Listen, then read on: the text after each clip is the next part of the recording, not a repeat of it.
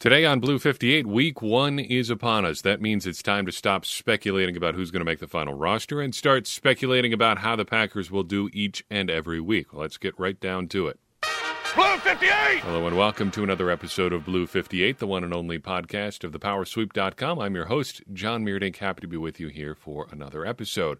Before we get to the content today, I did want to make a brief announcement, something that is going to affect you in the in the near future here.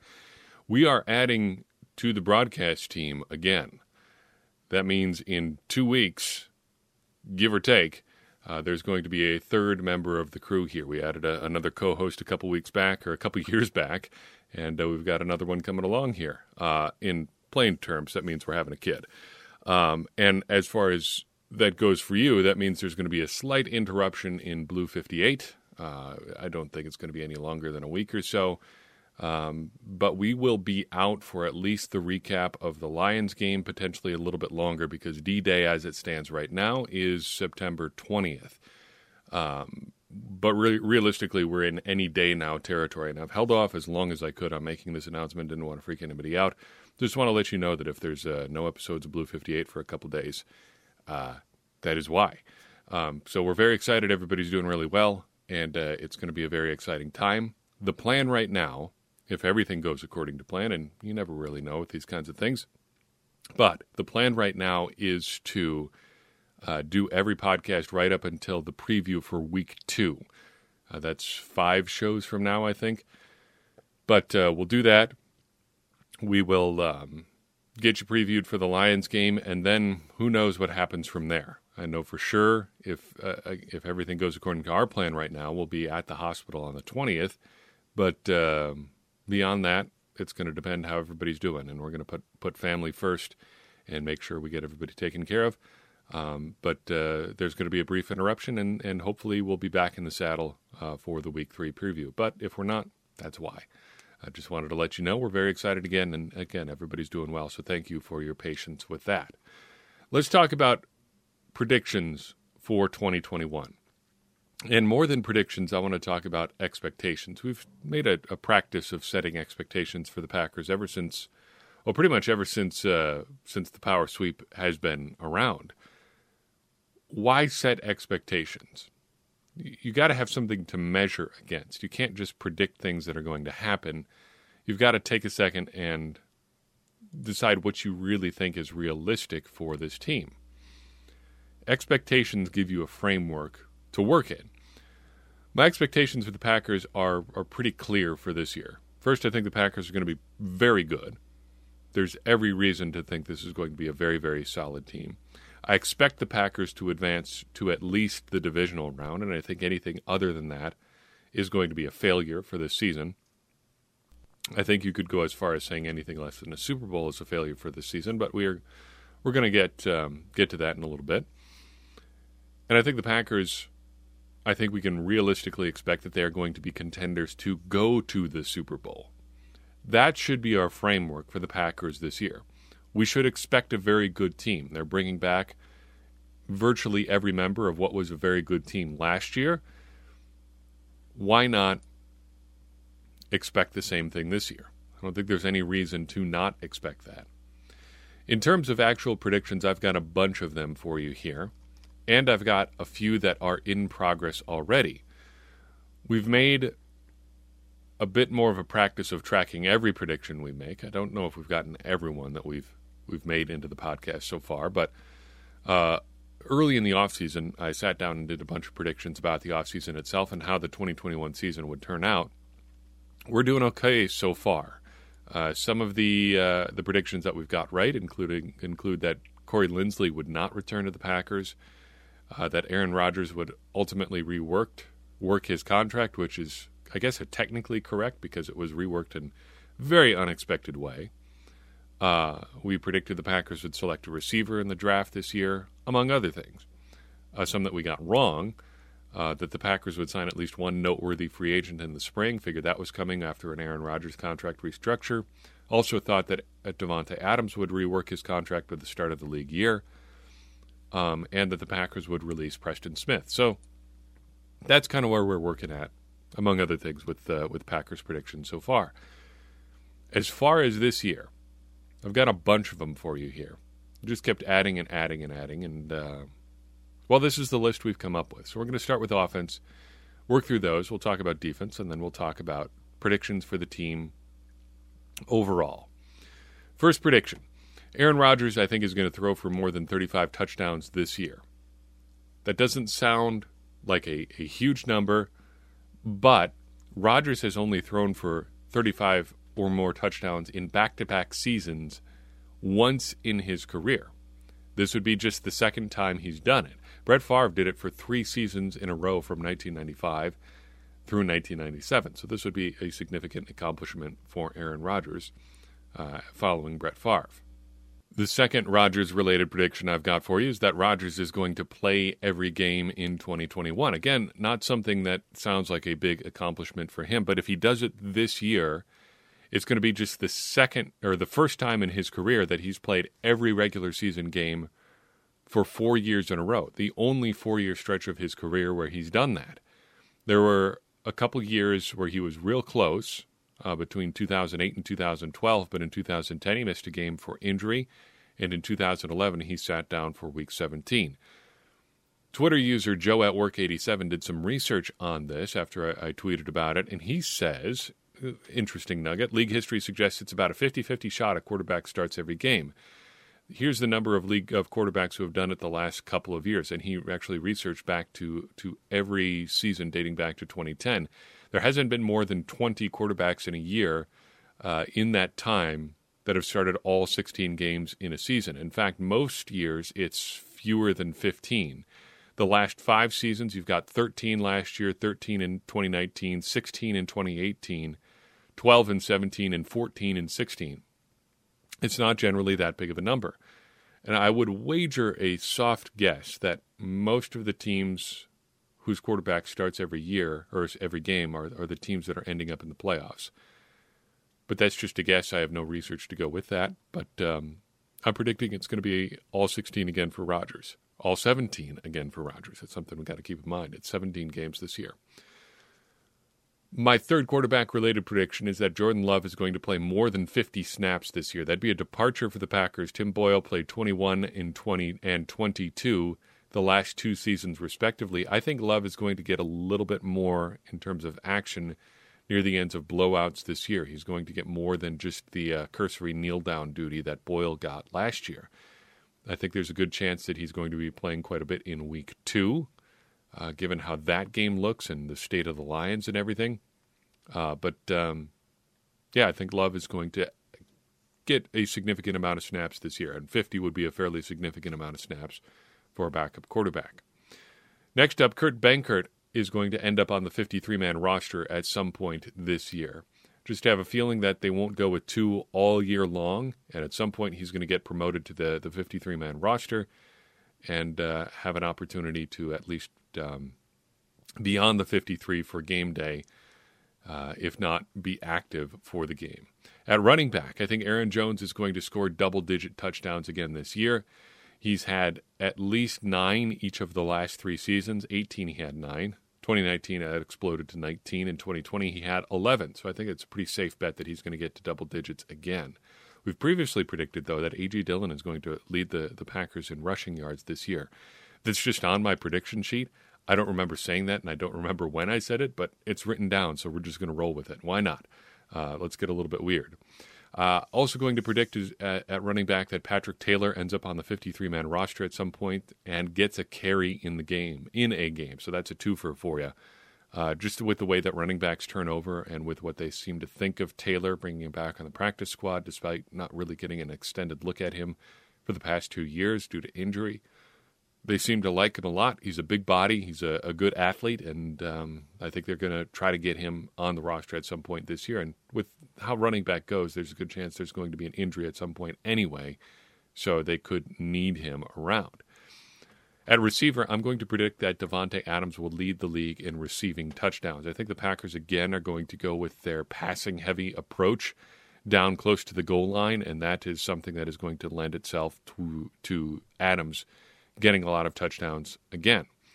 Uh, he's not going to be the Packers' big play threat as much this year, though, because I'm going to predict that uh, Marquez Scantling will, Scantling will lead the Packers in explosive plays.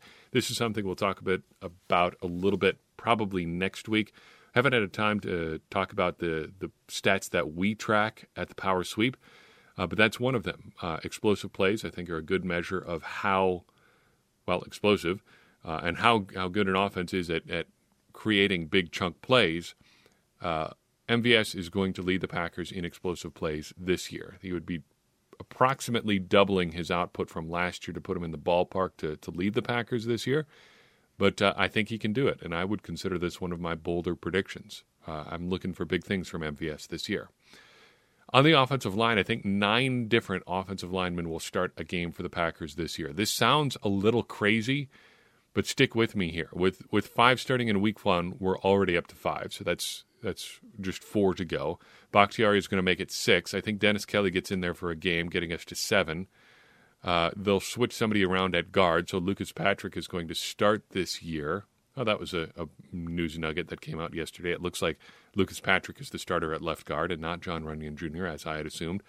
Uh, so Patrick will be one of the starters, but I think they'll flip flop at some point and get another another guard in there and bump him up to uh, bump their total up to eight. So who's going to be number nine? We don't know. Uh, but I think they're going to, to get to nine this year. That could be a little bit of a stretch. They might stop at eight, but um, you never know. And I think the Packers have done well at maintaining consistent offensive line play no matter who is in the starting lineup. Switching over to defense, I'm going to predict that Za'Darius Smith does not get to double digit sacks this year. I think with his apparent back injury, he's going to be slowed a little bit. I think he is still going to be a very effective player, but I don't think he gets to double digit sacks. I do, however, think Rashan Gary will get to that platform, at least 10 sacks for him this year. Preston Smith, to round out the top three edge rushers, is going to have more than five sacks, but fewer than 10. Sticking at linebacker, but moving to the inside group, De'Vondre Campbell is going to lead the Packers in tackles. Uh, he stays healthy wherever he goes, and he'll be healthy all year. And they're, top linebackers, so he, he's going to pile up tackles pretty much just because. This is not that outrageous of a prediction. I do think that every other inside linebacker that's healthy for the whole season will start at least one game for the Packers. That gives you Krys Barnes, Oren Burks, Isaiah McDuffie, and Ty Summers all making appearances in the starting lineup this year. Might get a little bit iffy there down the stretch toward the, the bottom group there. But I think with how they, they sprinkle guys in, um, you, you will see a couple of those guys make cameos um, in the in the inside linebacker group. And with injuries, who knows? And uh, I think the farther down you list to go, that the tougher that gets. But I don't think it's that unrealistic either. In the back end of the defense, I think Jaire Alexander is finally going to go for the twofer and make a Pro Bowl and All Pro this year. Uh, the Jaire Alexander breakout season is here. He's finally going to get some league wide attention, and I think it's going to result in him getting some postseason recognitions that he richly deserves. Eric Stokes, the rookie corner, is going to be the full time starter for the Packers by week six. This is kind of uh, something we've touched on a few times already. If he's not, what are we doing here? You can't honestly tell me that Kevin King is going to be a better option all season long than Eric Stokes, and really, it's a better idea to get Stokes into the into the lineup sooner and playing regularly with high level reps uh, than later. So get him out there, see what he see what he can do. At least sink or swim with a guy who has a, a brighter long term future than Kevin King. At safety, I think Adrian Amos is going to make his first Pro Bowl this year. He's been too good for too long. It's time to um, for him to get some recognition, and I think it's going to happen this year. At punter, Corey Bojorquez is not going to beat J.K. Scott's punting average from last year, and that is going to be okay. Scott averaged 45 and a half yards per punt this year, or last year. I think Bojorquez is not going to manage that, but I think he is going to be more consistent and do a little bit better on hang time. Uh, just be a more consistent punter than Scott was, and that'll help the Packers' special teams overall. Mason Crosby is going to make more than 90% of his kicks for the third year in a row. Uh, Matt LaFleur has been really strategic about when he uses uh, Mason Crosby, and I think that's going to result in another great season for the Packers kicker. Now, team overall, four predictions for you here, and then one kind of thing to to kind of cap it all off. That's less a prediction and more just, I think, an observation about where the team is. First, I think the Packers are going to win at least 12 games this year. The over under, I think, was 10 and a half. If I was a gambling man, I think I'd bet on that pretty confidently, bet the over pretty confidently on that. 12 and 5 seems really, really doable here. This is a pretty risk averse prediction for the Packers, but you never know. And 12 seems um, like a, a, fair sum for them. Um, that's the floor. The ceiling could be much higher than that, but uh, 12, that's where we're starting. At least 12 wins for the Packers this year. I think the Packers are going to be worse overall on offense by DVOA. So that's DVOA, that's the Football Outsiders efficiency number. The Packers are about as good as you can get last year. Uh, first overall, first in passing, and fifth in rushing. I think they're just going to step back slightly on offense just because it's hard to be that efficient again this year. That's not going to mean necessarily that they're they're worse or, or that their offense is bad by any stretch of the imagination. They're just going to look a little bit different as a team this year. On defense, I think they'll be better overall by DVOA. They were 17th overall last year, 15th against the pass, and 18th against the run. That is, I guess, to repeat a phrase that we've we've used about Mike Pettine's defense in the past, just a uh, a team that seems like the le- the su- that seems less than the sum of its parts. Got there eventually. There we go. That was my knock on Pettine for years. He just produced defenses that were not as good as the talent that they had. Joe Barry, at least in year one, I think he's going to be able to do slightly better than that. I'm still not super confident about Joe Barry, but the Packers have undeniable talent at defense. Jaire Alexander, Za'Darius Smith, Kenny Clark, Rashan Gary, Adrian Amos, Darnell Savage Jr. I mean, there are good pieces at every level of the defense here they should be better than 17th by DVOA. Finally, on special teams, they'll be better than they were last year again by DVOA. 25th, all right, not all that much better. It doesn't take a whole lot to be better than 25th in the league, but I think they will be better this year. I think Maurice Drayton is going to at least get things a little bit more buttoned up on special teams. And if he can do that, they should improve basically automatically. Finally, in terms of what the Packers will actually do this year, I'm going to stick with the same prediction from last year. The Packers will advance to at least the divisional round in the playoffs by a win or bye. But beyond that, it gets to be kind of a crapshoot.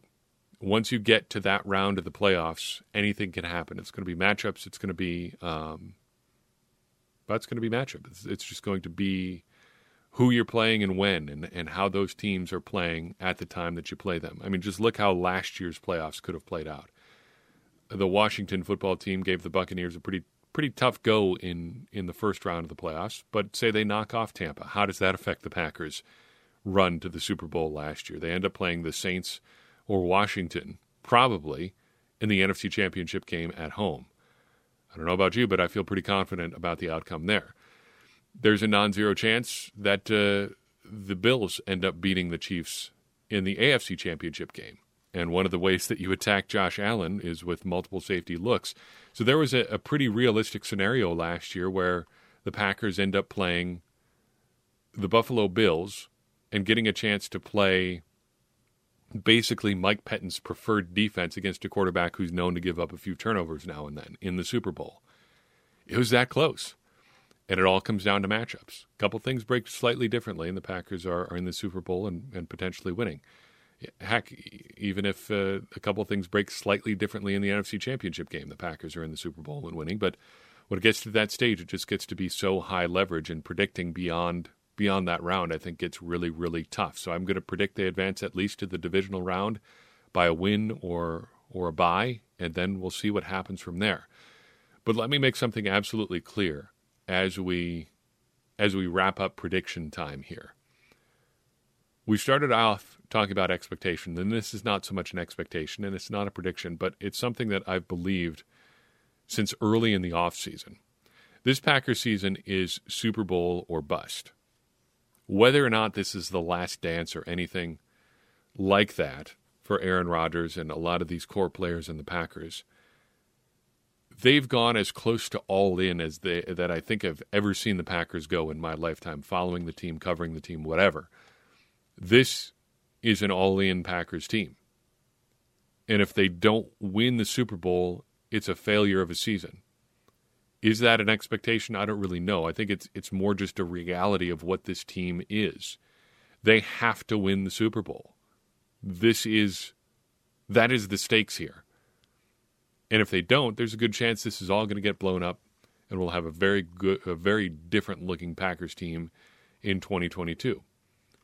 To be fair, there's also a chance that if if they go far enough and a few of the principals involved feel good enough about how things are going, they don't blow it all up. And we're right back here in 2022 talking about how the Packers are Super Bowl contenders with Aaron Rodgers again. But hey, that's a that's a concern for another day. For right now, we got to talk about this season. And this season, the stakes I think could not be higher. As we come to the end of training camp, preseason, things like that. We're also coming to the end of our book club. We've spent the last couple months reading through Blood, Sweat, and Chalk by Tim Layden, and this chapter, our final chapter, brings us to the All 11 offense, the A11 offense. This was wildly popular for just a little bit when I was in college. And overall impressions of this chapter, I think this is a great one to end on because this quote from the coach, and I don't have his name in front of me, who conceived of this wacky and weird offense, kind of sums up this book so well. He had get, gotten beaten up. His team had gotten beaten up, metaphorically, by a team that was bigger and stronger than them. So they had to come up with this wacky offensive scheme to just to stay level. Why did they do that, though? Well, here's what he said. We'd spent a lot of time working that game out on paper. We had stuff that should have worked if we executed, but when it came time to play the game, we just couldn't do it. We weren't big enough or strong enough. That was very frustrating to me, and I felt bad for our players. End quote. To me, that's the essence of coaching, and it boils down so much of what came about in this book. Sure, you can just go out and get good players. You know, we've talked about players, not plays, ad nauseum throughout this this book discussion. It's, having the best players is is in, is the number one way to win football games. But what if you don't have the best players? What if you don't have the guys that are the biggest, the strongest, or the fastest? As a coach, you've got to figure out what you can do and then do that. As far as this actual offense goes, there's really not a lot of reason to dive into it uh, because it's been essentially outlawed in high school football, and the rules that allow it are not are not even possible or are not in play at the college and NFL level. Some people said this offense was cheating, though. And as far as a reflection on that, I would say, with a small asterisk here, if you aren't cheating, you aren't trying. If you aren't trying to push the boundaries of what what is possible, what are you even doing as a coach? Why aren't you trying to get every advantage possible? Does that violate the spirit of the rules? I don't know. But the rules are there to be exploited by everybody who can. And you should try to exploit every advantage you can find in that rule book. And if it's a bad rule, that's not your problem. The best fix for a bad rule is a bad rule strictly enforced. It's going to get fixed in a hurry if you take advantage of bad rules in the rule book. And that seems to be exactly what happened here essentially this offense boils down to just coming out and pretending like you're going to punt on every single play with the understanding that you're never going to punt. You're just going to keep running the wackiest offensive plays that anybody's ever seen. I can't really eh, communicate to you what this offense is. Just look it up. It is absolute insanity. But it is a good summation of the essence of coaching and really the evolution of football. Normally, we conclude our, our discussion of these chapters by talking about some Packers connections. There are obviously not any about this in this book. So instead, I want to ask a bigger question as we come to the end of Blood, Sweat, and Chalk. What would we change if we could change stuff about football? Because here's the thing about football at every level it doesn't have to be the way that it is. For evidence of that, just look at, well, the entire history of football. Layden sums it up in the second to last paragraph of the book. Quote, Football is forever in a state of dynamic tension, staunchly resisting change while desperately demanding it. Every innovation in the history of the game carried risk, challenged norms, and put the creators' jobs at stakes. Darrell Royal and Emory Bellard wouldn't have would have been laughed out of Austin if their funky wishbone hadn't worked, but it did. Bill Walsh would never have become the revered coach of the champion 49ers if his weird offense hadn't panned out in Cincinnati. But it did. End quote. So, what would we change? What should we change about football? My number one complaint for a long time is that football has not been fun enough at the NFL level. And one way I think to increase the fun is to do something silly like changing jersey numbers, changing those rules, making it so anybody can wear pretty much whatever they want. And it has achieved my desired effect to an extreme degree already because Tom Brady is complaining about it. And if I can make Tom Brady complain about something, I have won in a, an enormous way. Makes it tougher to read the defense. Give me a break. You've been playing football for a thousand years, Tom Brady. Look where guys are standing, make your reads based on that. It's not that hard. More to the point, though, in terms of actual things I would change. I would make personnel movement between the teams easier. That's not so much a a schematic change in football, but I would make it easier for guys to move between teams and specifically trades. I think it would be great if the NFL worked out some kind of trade exemption where it would be possible for the cap hits to be a little bit different in terms of a guy moving from a team that isn't to a contender to one that is. We should be encouraging the best teams to go out and get the best players as they're trying to make Super Bowl runs. There's got to be a way to figure something like that out. And maybe it's as simple as carving out some kind of salary cap exemption for teams trading for guys on expiring contracts or getting a one time exemption on the salary cap for a guy that you're bringing in uh, for one year, and then you've got to fit them under your cap for next year. You're still moving resources from one team to another. One team is just willing to give up something like a draft pick or a player or something like that for for a different player. We should encourage things like that in the NFL uh, because that is good for the sport. It's good for fans, and it's good for players who want to play on good teams. Finally, and shout out to our man Queso in the Discord server for this one. We got to make kicking feel like it matters again. Kicking is a big part of football, and I think they've either, either got to outlaw it outright, get rid of it entirely, which I'm not in favor of, or make it feel important. Because right now, field goals feel absolutely automatic within a certain distance 35, 40 yards or so.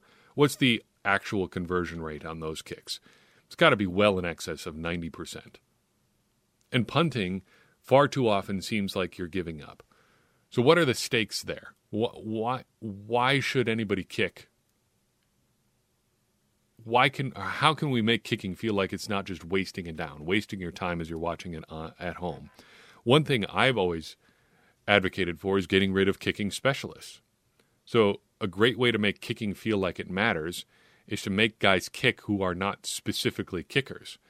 I would say that if you're going to punt or if you're going to kick, the rule should be that it has to be performed by a guy who was on the field for the previous play. So, just for instance, say it's third and eight on your opponent's what 29 yard line, just on the edges of comfortable field goal range. You're inside 50 yards, but uh, not quite not quite to super comfortable field goal range. Tough, but but not super difficult. So third and eight from your opponent's 29. You run a little off tackle play or a quick slant or something, you get four yards. You're down to the 25. Again, comfortable field goal range, but you're on the, the outer edges of the distance. But you can't bring in Mason Crosby. You can't bring in a guy who is only only ever kicked the ball in the NFL. You've got to line up with one of the guys who was on the field for the previous play. Who is it? It could be anybody. It could be your receiver. It could be your, you know, one of your guards, like they did back in the day when Jerry Kramer's kicking field goals for the for the Packers. That's going to change your calculus on whether or not you go for a field goal, and those field goals are going to feel like they matter a whole lot more. And it could encourage teams to go for it on fourth down more, which is always a good thing.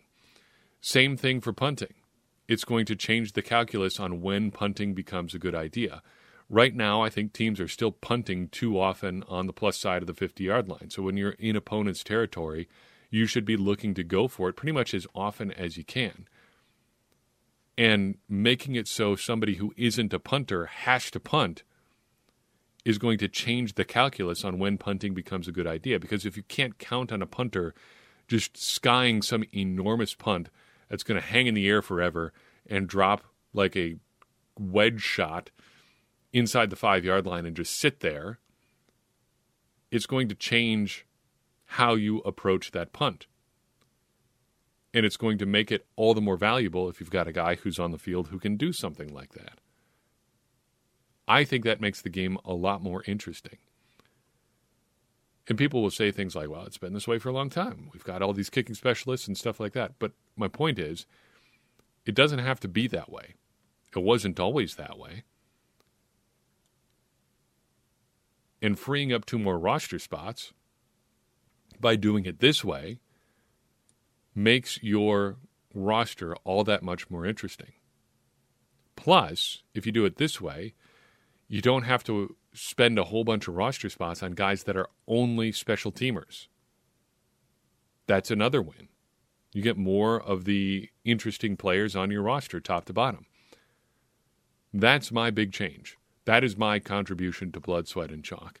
What's yours? What do you think football should change? I'm interested in hearing your thoughts.